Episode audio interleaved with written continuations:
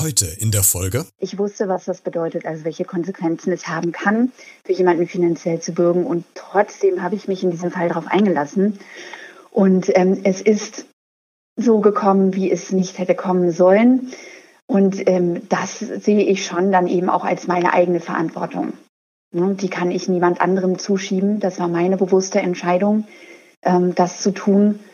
Ähm, und von daher, ja, rate ich natürlich, wie deine Eltern das auch wir geraten haben, das niemals wieder zu tun. Jemand, also ich würde es niemals wieder tun. Hallo und herzlich willkommen zu dieser neuen Podcast-Folge. Wann hast du dir zuletzt nochmal so richtig was gegönnt? Ich könnte mir vorstellen, dass bei den meisten von uns das noch nicht so lange her ist, weil wir uns das eventuell finanziell erlauben können. Es gibt aber auch Personen, die können das nicht. Entweder weil sie vielleicht gerade arbeitslos sind oder in Hartz IV stecken oder vielleicht gerade eine Privatinsolvenz durchmachen. Da hat man auch nicht so viel Geld zur Verfügung. Wie schwer ist es eigentlich, durch so eine Privatinsolvenz durchzukommen? Da wollen wir heute mit einer Betroffenen drüber sprechen, nämlich mit Janine und so viel vorweggenommen. Sie macht uns sehr, sehr viel Mut, dass man da sehr gut durchkommen kann und äh, das auch gut überstehen kann. Und mit ihr habe ich über ihre äh, Erfahrung der Privatinsolvenz gesprochen, wo sie die Kraft genommen hat, das durchzustehen und noch vieles, vieles mehr. Jetzt gibt's das Gespräch hierbei. Beredet. Der Talk mit Christian Becker. Heute zu Gast. Ja, hallo, mein Name ist Janine, ich bin 45 und ähm, ich bin in der Privatinsolvenz beziehungsweise jetzt gerade dabei, die Privatinsolvenz zu beenden. Ähm, ja, und ich freue mich heute bei dir zu sein, Christian. Und ich freue mich auch sehr. Und äh, was mich noch mehr freut, ist, dass du ja eigentlich fast am Ende deiner Privatinsolvenz äh, bist. Und da wollen wir heute so ein bisschen drüber sprechen, wie das Ganze in den letzten Jahren stattgefunden hat, wie es sich eingeschränkt hat, wie du da rausgekommen bist und äh, welche Taktiken du da hast. Aber bevor wir anfangen, Janine, äh, die, die erste Frage, wann hast denn du dir das letzte Mal so richtig was gegönnt? Ähm, also ich kann gar nicht sagen, dass es ein, ähm, ein bestimmtes Mal gegeben hat, in dem ich mir so richtig was gegönnt habe. Ich habe mir während der ganzen Zeit immer mal wieder was gegönnt. Also natürlich im finanziell machbaren Rahmen. Da ich sowieso grundsätzlich relativ bescheiden bin, sind das meist oft Kleinigkeiten. Also Dinge, die für andere vielleicht selbstverständlich sind. Und ähm, da ich während meiner Privatinsolvenz meistens auch berufstätig war, also gearbeitet und auch Geld verdient habe, konnte ich mir trotz der nicht eben geringen Gehaltsabtretung durchaus auch regelmäßig ähm, was, was leisten, kleine Anschaffung, auch Miniurlaube, Ausflüge, Ausgehen. Ähm, von daher, ja, das letzte Mal was richtig gegönnt. Ich würde sagen, das war ein richtig gutes Eis gestern. Sehr schön.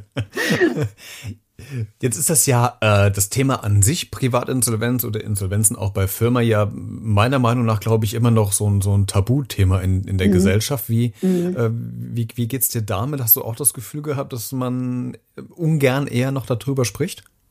Mm, das Gefühl habe ich auch. Ja, ich selbst ähm, nicht. Ich habe dankenswerterweise in meinem sozialen Umfeld viele Menschen, die da sehr offen ähm, und ohne Vorurteile, Vorurteile mit umgehen. Ähm, ich habe mich auch nie geschämt, in der Privatinsolvenz zu sein. Ähm, ich habe zwar nicht jedem auf die Nase gebunden, ähm, aber wenn ich gefragt wurde, bin ich da doch äh, relativ offen mit umgegangen. Und ähm, ich denke, dass, dass jeder heutzutage in eine Privatinsolvenz geraten kann und das auch nicht immer ähm, ohne schuldhaftes Zutun. Und ich denke auch, dass nicht jeder der ähm, eine Privatinsolvenz anmelden muss, automatisch jemand ist, der verantwortungslos mit seinem Geld umgeht.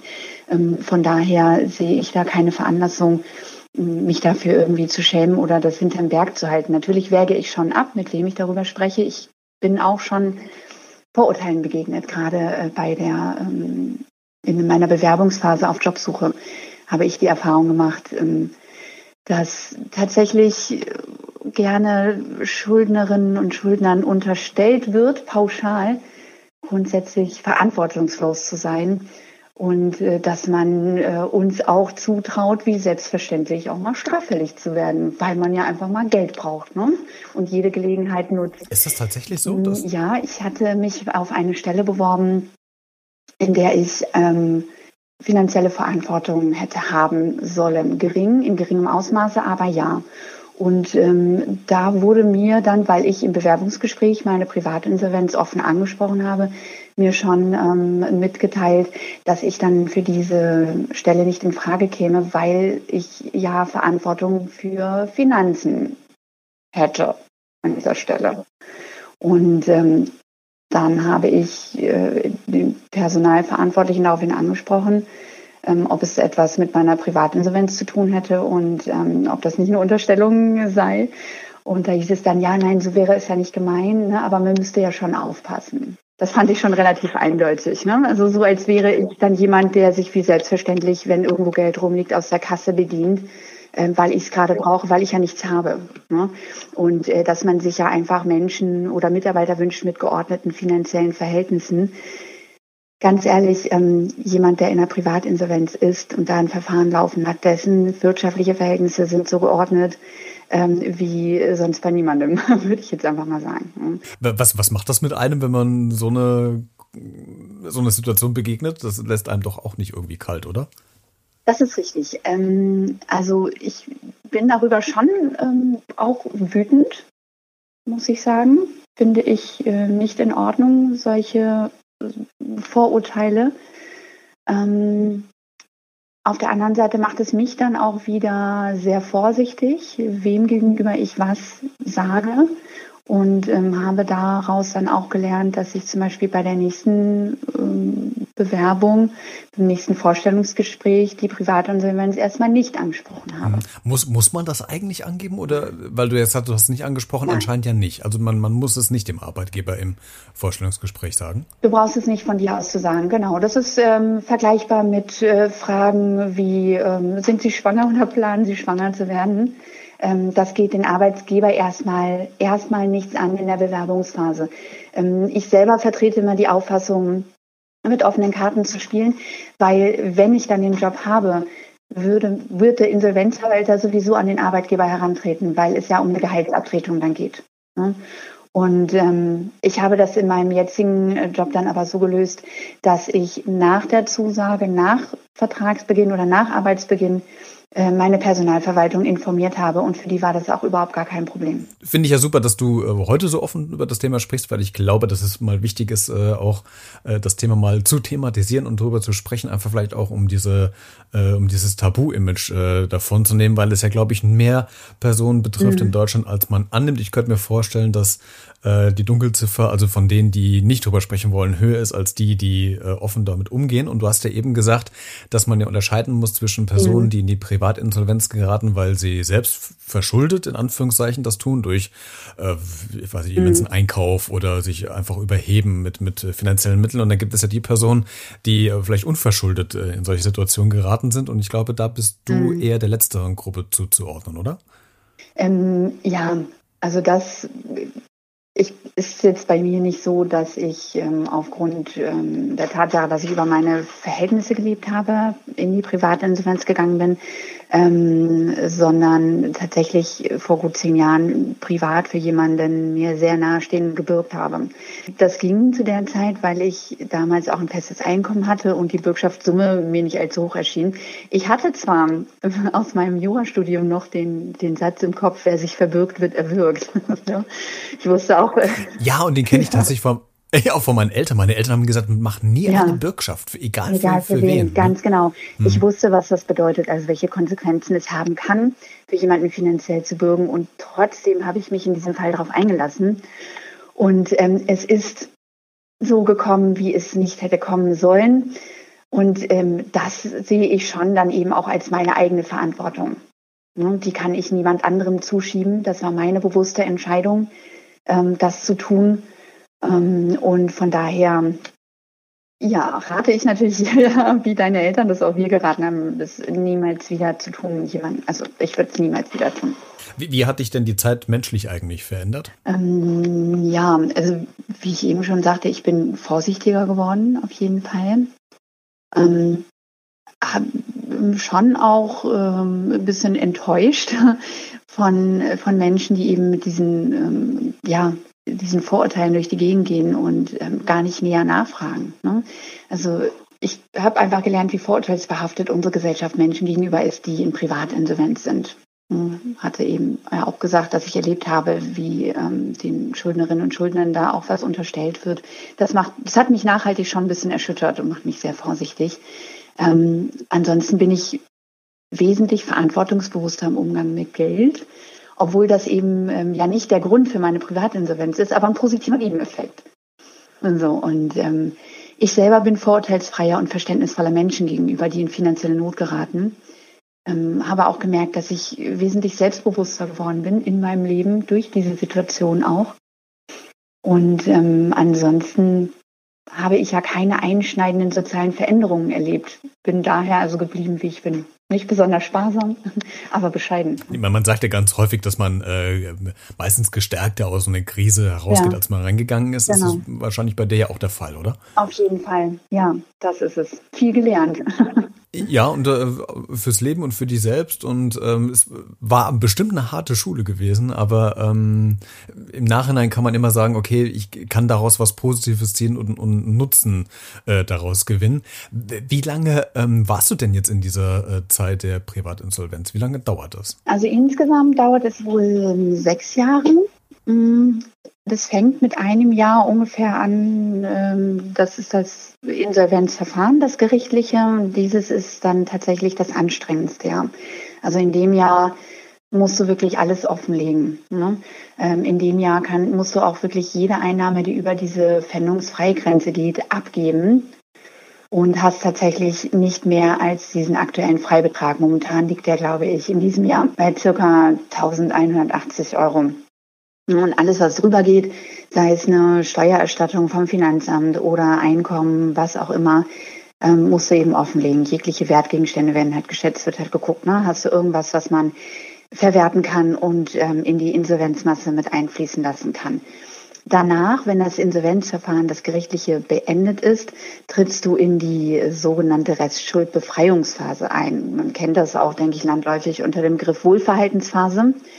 Ähm, das heißt, ähm, du hast tatsächlich keine weiteren Einschränkungen mehr, außer du arbeitest, dann musst du halt ein bestimmtes, einen ähm, bestimmten Betrag von deinem Gehalt abtreten. Da gibt es aber auch Berechnungstabellen. Da kommt es darauf an, wie viel hast du netto übrig und dann äh, berechnet sich da der Betrag. Das heißt, äh, du hast dann aber tatsächlich auch mehr als die Pfändungsfreigrenze zur Verfügung, ne, mit dem du deinen Lebensunterhalt bestreiten kannst. Und äh, du hast natürlich auch die Möglichkeit, vorzeitig aus dieser Restschuldbefreiungsphase auszutreten.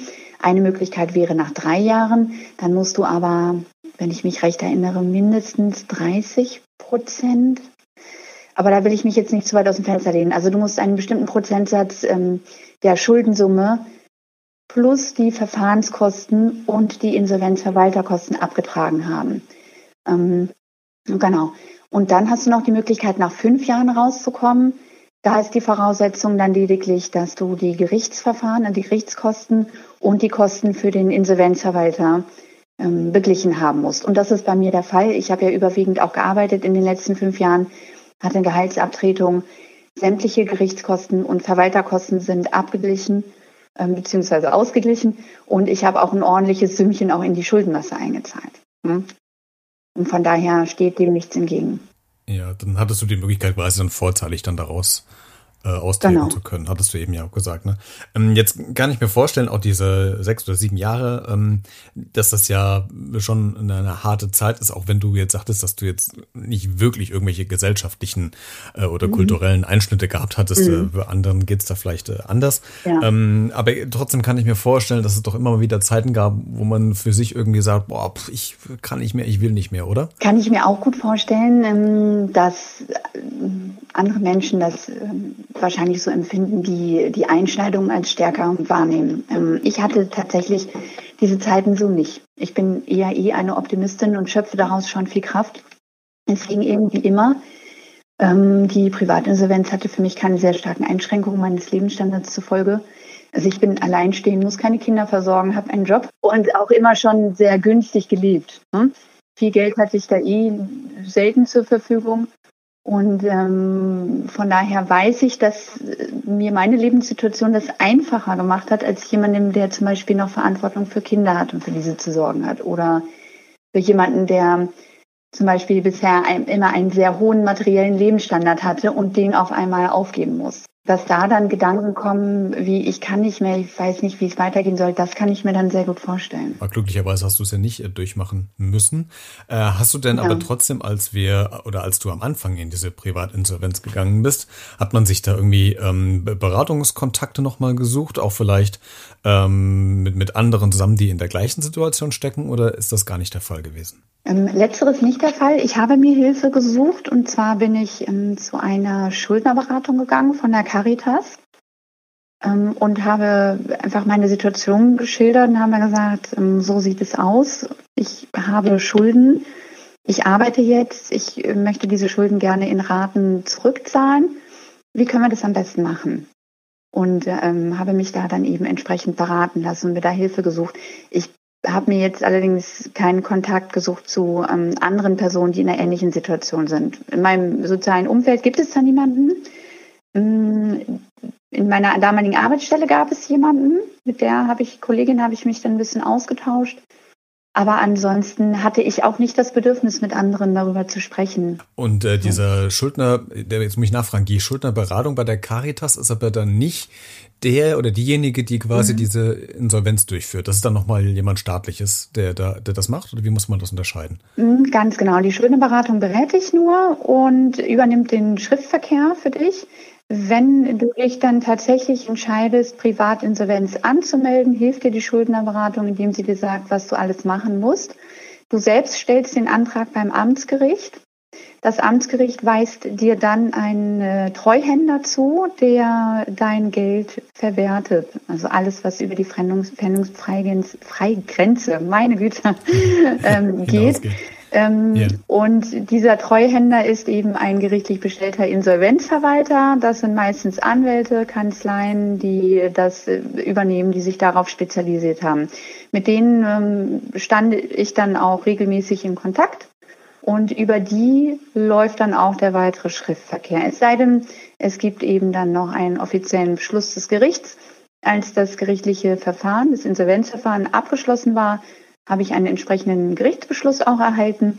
Und ansonsten ähm, läuft der Kontakt dann nur noch über den Treuhänder, den Insolvenzverwalter, nicht mehr über, der Schuld, über die Schuldnerberatung. Die ist ab dem Zeitpunkt, in dem du den Antrag stellst, dann raus. Die hat ihre Aufgabe dann sozusagen beendet. Okay, das passt ganz gut, weil nächste Woche haben wir nämlich einen Schuldnerberater auch im Interview, der so ein bisschen äh, Tipps und Tricks gibt, äh, wie man quasi äh, gut aus der Situation rauskommt, beziehungsweise wenn man äh, nicht unverschuldet reingekommen ist, wie man quasi Prophylaxe betreiben kann, damit man das gar nicht in die Situation reinkommt. Ähm, Janine, letzte Frage. Was, was rätst du denn Personen, die eventuell in der, gerade in der gleichen Situation stecken? Also ich würde sagen, ähm, auf jeden Fall offen damit umgehen, sich frühzeitig Hilfe suchen, definitiv, ähm, zu Beratungsstellen gehen, zu einer Schuldnerberatung gehen und tatsächlich auch ganz offen sagen, ähm, wie es passiert ist, was passiert ist, die, die Unterlagen mitzunehmen und da auch wirklich sich Hilfe zu suchen.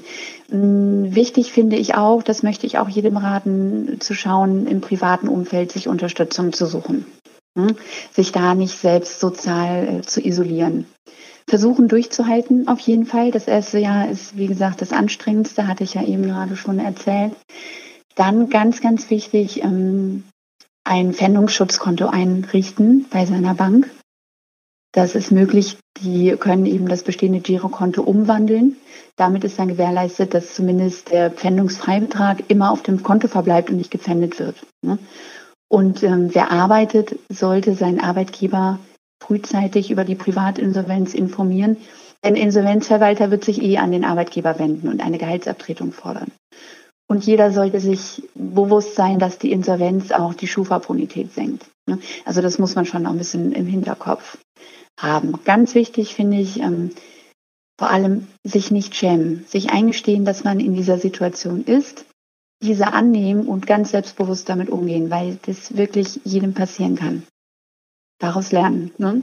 Absolut. Janine, das war ein sehr tolles Schlusswort. Ich danke dir sehr, dass du äh, so offen über dieses äh, noch tabuisierte Thema äh, gesprochen hast und uns so einen Einblick gegeben hast und aber auch gleichzeitig noch anderen Mut machen kannst, äh, dass man da gut aus der Situation rauskommen kann.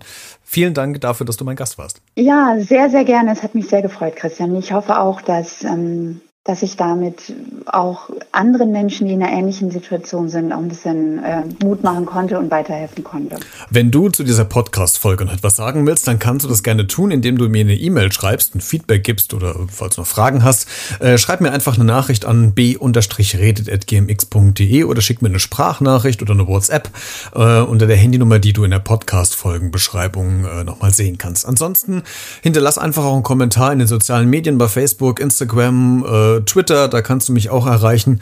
Und äh, falls du dieses äh, Podcast-Projekt unterstützen willst, gibt's auch Informationen in der Podcast-Folgenbeschreibung. Und ich würde mich freuen, wenn du vielleicht auch in den anderen Podcast von mir reinhörst, nämlich Hallo Herr Becker heißt der. Und äh, da berichten wir über sehr kuriose, witzige, lustige, manchmal auch nachdenkliche Geschichten aus dem Alltag eines deutschen Grundschullehrers. Also falls du Lust hast, kannst du auch gerne mal reinhören. In diesem Sinne hören wir uns dann nächste Woche wieder mit einem Schuldnerberater. Ich wünsche dir alles Gute, bleib gesund und vor allen Dingen, richtig, bleib neugierig.